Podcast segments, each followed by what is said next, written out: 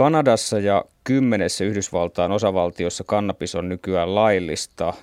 Yhdysvaltain kirjeenvaihtaja Paula Vileen, vaikuttaako tämä kokeilu toistaiseksi onnistuneelta? No kun tässä nyt on takana ensimmäinen vuosi kannabiksen laillistamista, niin ehkä mitään lopullista arvioita on vielä vähän vaikea antaa, mutta kyllä ensimerkit Kanadassa ovat olleet lupaavia. Kannabiksen käyttö ei ole juuri lisääntynyt, verotuloja on saatu ja laittomia markkinoita on onnistuttu hivenen pienentämään. Yhdysvalloissa tilanne on vähän erilainen, koska liittovaltiotasolla ollaan yhä kannabiksen laittomassa politiikassa, mutta osavaltiotasolla edetään koko ajan ja, ja näyttää, että paikoin onnistuen, mutta paikoin myöskään ei ilman kasvukipuja. Eli vähän kahtalainen todistus.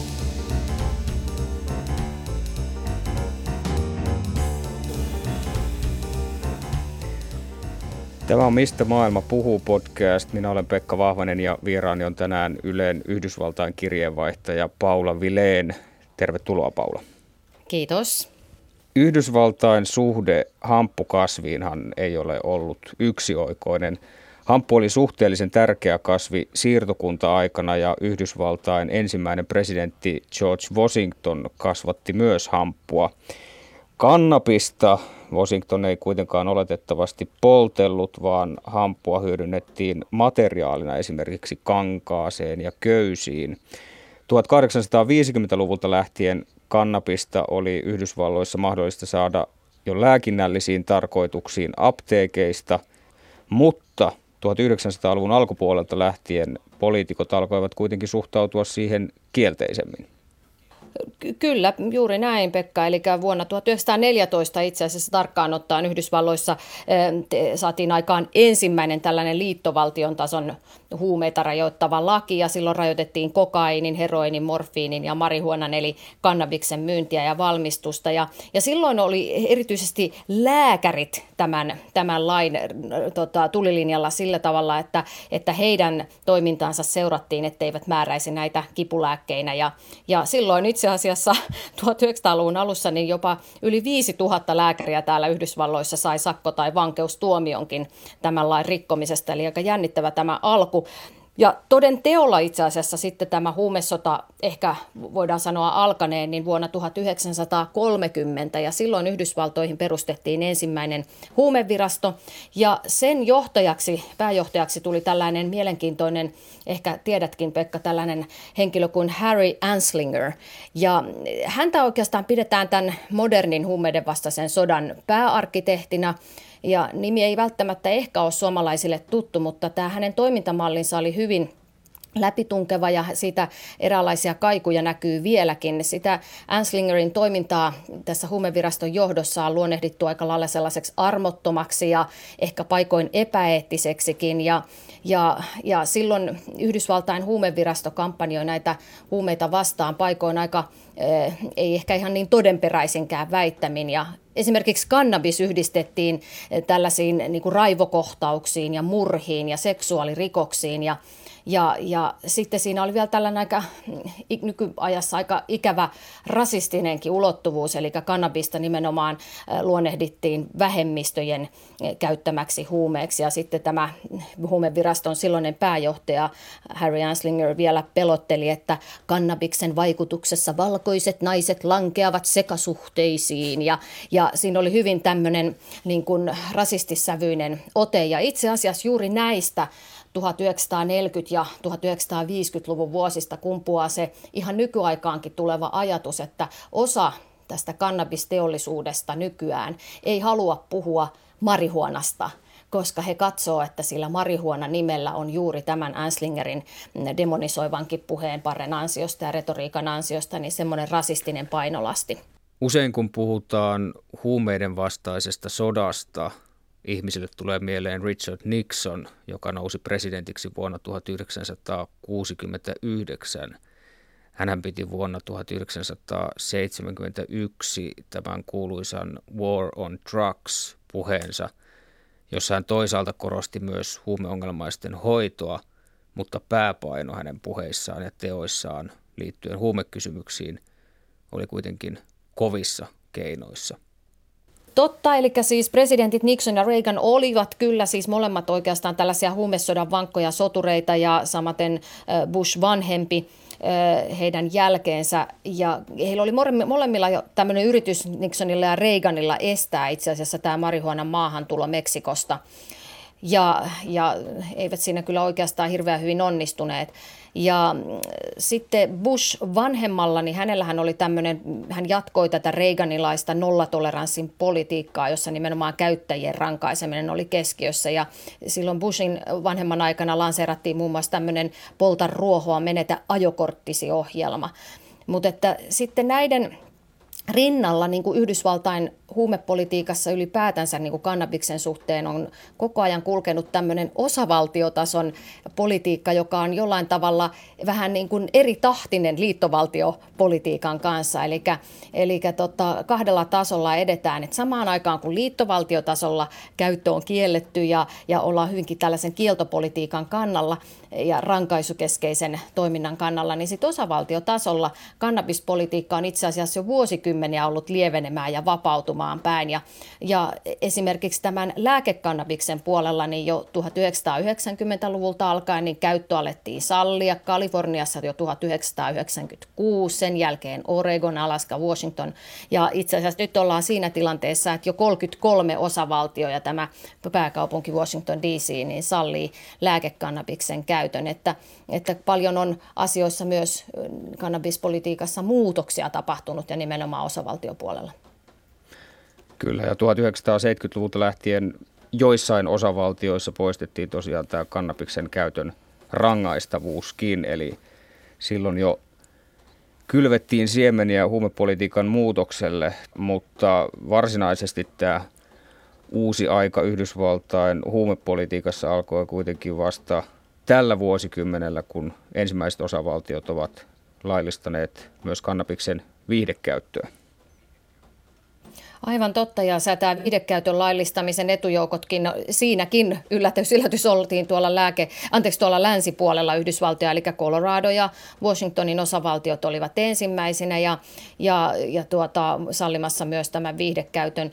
Ja nyt ollaan itse asiassa siinä tilanteessa, että ihan pian 11 osavaltiota, eli vuodenvaihteen jälkeen Illinoista tulee 11 osavaltio, ja sitten tämä pääkaupunki Washington DC, niin sallii viihdekäytön. Eli jotenkin tuntuu, että täällä Yhdysvalloissa tilanne on varsin toinen kuin vaikka meillä Suomessa, jossa mun käsittääkseni tämä lääkekannabiksen käyttökin on vaan sallittu hyvin rajatusti.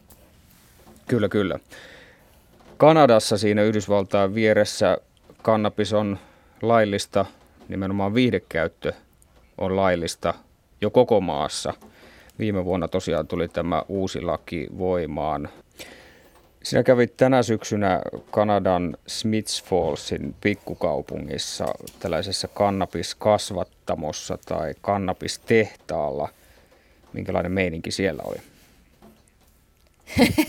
se on kyllä suomalaiselle varsin ällistyttävä paikka, eli, eli se on ensinnäkin tämmöinen valtava monisataneliöinen hehtaarihalli ja, ja kompleksi, ja siellä on hyvin tällainen laboratoriomaisen tarkka tuotantomeininki, että kun me mentiin sinne sisään, niin meille puettiin suojatakit ja suojakengät ja suojahatut ja kaikkiin tiloihin piti vielä sitten tästäkin lisätä suojausta ja sisällä oli sitten kävi kyllä selväksi, että tämä ei ole mitään hippien toimintaa, vaan siellä oli hyvin ammattimainen valkotakkisten kemistien ja, ja ammattilaisten kolonna, jotka sitä toimintaa siellä ohjaa. Et kyllä siinä huoku semmoinen ammattimaisuus mikä itse asiassa kyllä tunnustan, että löi aika tavalla korvalle tätä ehkä vähän tämmöistä suomalaista omaamaani ajatusta siitä, että tämä kannabiskasvatus olisi sellaista jotain salamyhkäistä ja perämetsissä tapahtuvaa hippien toimintaa. Ja, ja, ja itse asiassa kävi selväksi myös kyllä tuolla Smiths Fallsissa, että tämähän on ollut ihan luojan lykky tämä koko kannabistehdas tälle pienelle muuttotappiopitäjälle, että se käytännössä – pelasti tämän kaupungin syöksykierteeltä, että, että siellä oli työpaikat häviämässä, ihmiset muuttamassa pois ja talous täysin kuralla. Kannabistehdas tuli ja nyt se on yksi, yksi Kanadan nopeimmin kasvamia alueita. Että kyllä se jotenkin tässä maailmanajassa tuntui ihan ällistyttävältä tavallaan niin kuin nousulta tuhkasta, että miten yksi, yksi teollisuuden ala pystyi ja pelasti, pelasti tämän pikkukaupungin ja pormestarin kanssa juteltiin, niin hän kyllä sanoi sitä luonnehti ihan heille taivaan lahjaksi.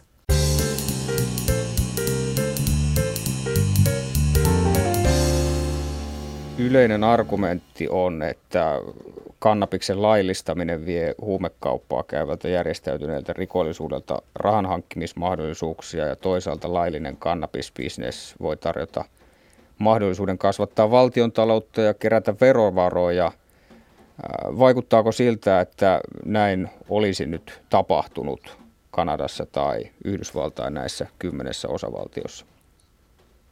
No vähän on kahtalaista todistusta nyt tästä. Eli ensinnäkin Kanadassa nyt on tietysti ollaan niin alussa, että vasta tiedetään aika vähän siitä, että minkälainen se verotuotto on. Eli ensimmäisiä viiden puolen kuukauden aikana niin tästä kannabisteollisuudesta saatiin noin 125 miljoonaa euroa. Ja itse asiassa kyllä tuolla kannabistehtaallakin, missä käytiin, niin tiedostettiin, että, että tämä laillisten kannabistuottajien tuotanto on tehnyt vasta hyvin pienen loven tähän laittomaan tuotantoon, mutta että siellä kyllä arvioidaan, että, että, että tämä kannabismyynti nousisi tässä nyt vuosien saatossa ja veisi entistä enemmän sitä laittonta markkinaa, mutta vielä se suhde on kyllä nimenomaan tämän laittomien markkinoiden ja pimeiden markkinoiden hyväksi, että jos niin kun kannabismyyntiä olisi siellä laillisella puolella noin miljardi, niin sitten tuolla pimeillä markkinoilla olisi noin 5-7 miljardin edestä sitä vielä, että kyllä siellä tehtävää vielä on. Ja tota noin, itse asiassa juuri tämä on yksi se, mitä kannabiksen laillistamisen vastustajat ovat sanoneet, että, että vaikka on luvattu, että tämä, niin tämä kannabistuotanto, kun se tuodaan viranomaisvalvonnan piiriä ja laillistetaan, että se nimenomaan söistä laittoman markkinan, niin sitten juuri on käynyt ilmi, että eihän se ole niin tapahtunut, että siellä on ensi mukaan päinvastoin, niin kun tämä laillisten markkinoiden tuotantomäärä ei ole onnistunut vastaamaan kysyntään, niin päinvastoin arvostelijoiden mukaan niin jopa nämä laittomat markkinat ovat vahvistuneet. Ja sitä myös ruokkii itse asiassa se, että tämä laillisesti tuotettu kannabis on Kanadassa noin tuplasti kalliimpaa kuin tämä pimeältä markkinoilta ostettu. Ja tota, Yhdysvalloissa sen verran tiedetään, että tämä kannabiksen laillistaneissa osavaltioissa näyttää olleen osassa hivenen liian optimistisia laskelmia siitä, että kuinka paljon sitä verokertymää tästä tulee – että tota, verotuotto on arvioitu vähän suuremmaksi, mitä se tosiasiassa nyt on ollut. Kaliforniassa mentiin aika pahastikin pieleen viime verovuonna 2018-2019, eli nyt just päättyneenä verovuonna, niin ensin arvioitiin, että peräti miljardi dollaria saataisiin verotuottoa, mutta siitä saatiin sellainen kolmasosa. Toki sekin on yli 340 miljoonaa, mutta, mutta ei kuitenkaan sitä, mitä odotettiin. Mutta sitten toisaalta muualla, esimerkiksi Nevadassa – verotuottoa tuli enemmän kuin odotettiin, että tässä kannabismarkkinassa ylipäätänsä on ilmeisesti aika paljon sellaisia epävarmuustekijöitä ja, ja sellaista, mitä asiantuntijoiden mukaan vaikeuttaa tätä verokertymän ennakointia.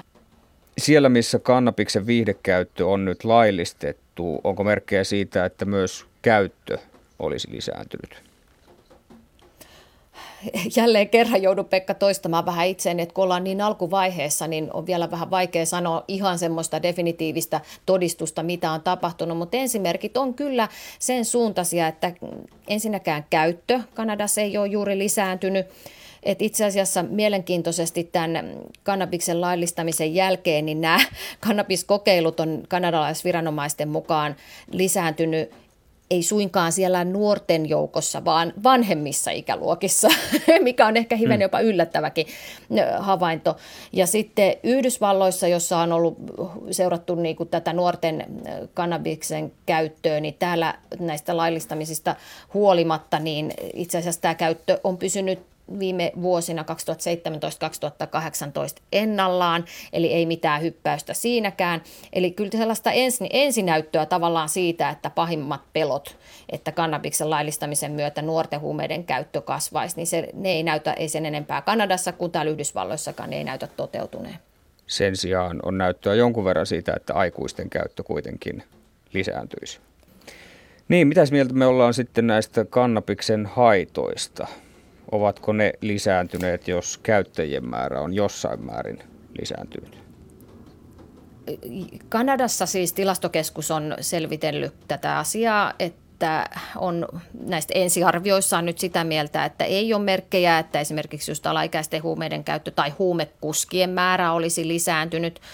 Ja itse asiassa tätä samaa sanoi myös tuolla kannabistehtaan pikkukaupungin pormestari, jonka tavasin silloin tänä syksynä. Ja hän sanoi, että kun, aie, kun pelättiin ennen tehtaan tuloa, kun tämä päätös oli tehty, että heistä tulee tämmöinen Kanadan huumepääkaupunki ja mm, tota, huumeiden käyttöä on joka nurkalla ja ongelmat kasvaa ja rikollisuus, niin hän sanoi, että mikään näistä, näistä ei ole tota, noin toteutunut heillä. Että Kanadassa oltiin aika tyytyväisen olosia kaikkeen tähän kehityskulkuun.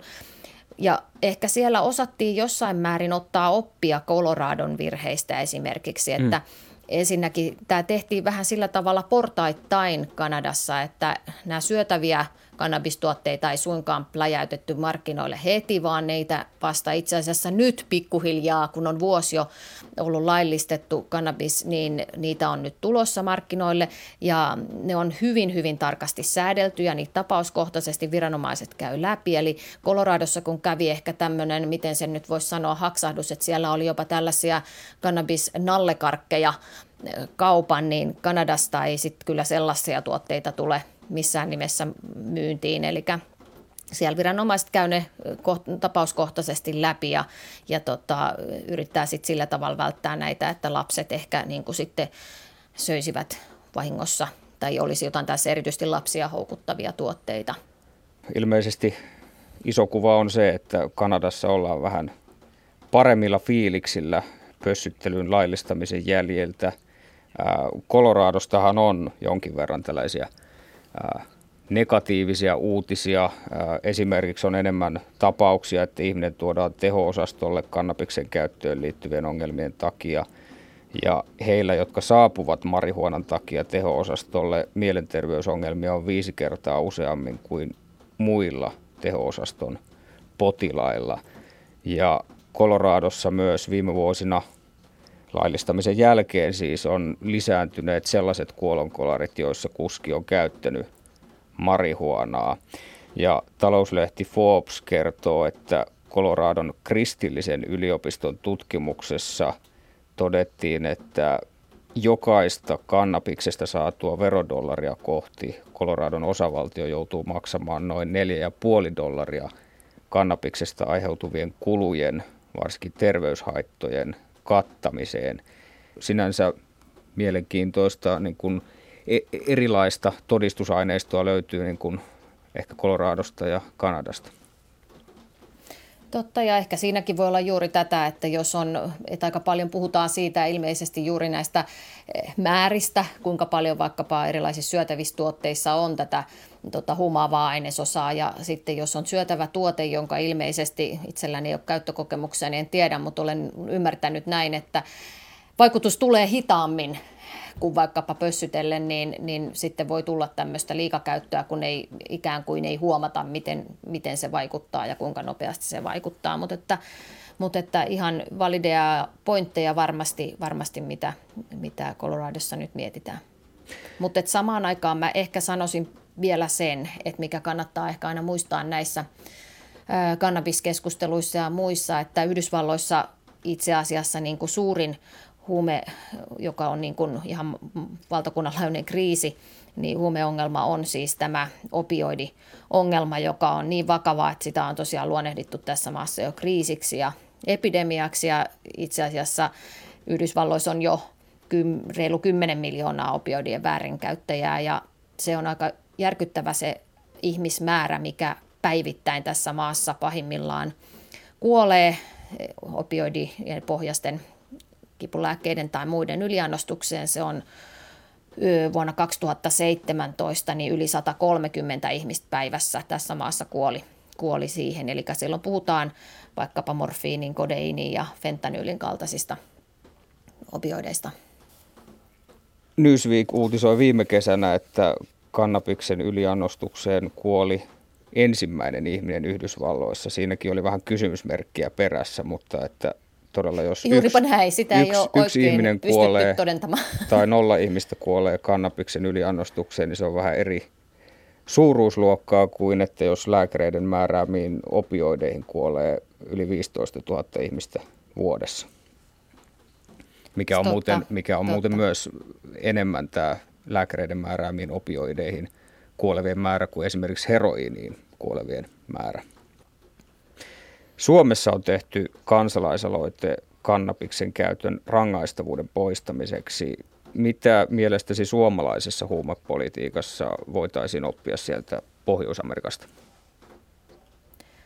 No ainakin ehkä sen mä ajattelisin niin, että, että täällä maailmassa ylipäätänsä, ei niin Pohjois-Amerikassa kuin Suomessakaan, niin, niin harva asia on sillä tavalla valmis, että, että ehkä voisi ajatella niin, että kannattaisi sillä tavalla tutustua ja tutkia, että mitä maailmalla tehdään ja on tehty ja, ja tota, mitä Kanadassa sitten pohdittiin juuri ennen tätä laillistamista, niin voisi olla ehkä hyviä kysymyksiä niin kuin Suomessakin, että, että kannattaisi ihan avoimin mielin pohtia sitä, että kuka hyötyy tästä nykyisen mallisesta huumepolitiikasta, vaikkapa juuri kannabiksen suhteen, kuka siitä tuotannosta saa rahat, ja, mutta kuka maksaa mahdolliset haitat. Ja, ja Kanadassa päädyttiin siihen, että heidän mielestään se yhtälö on järkevämpi niin, että se laillistetaan ja valtio saa sitten siitä, siitä itsekin jotain, jotain rahaa.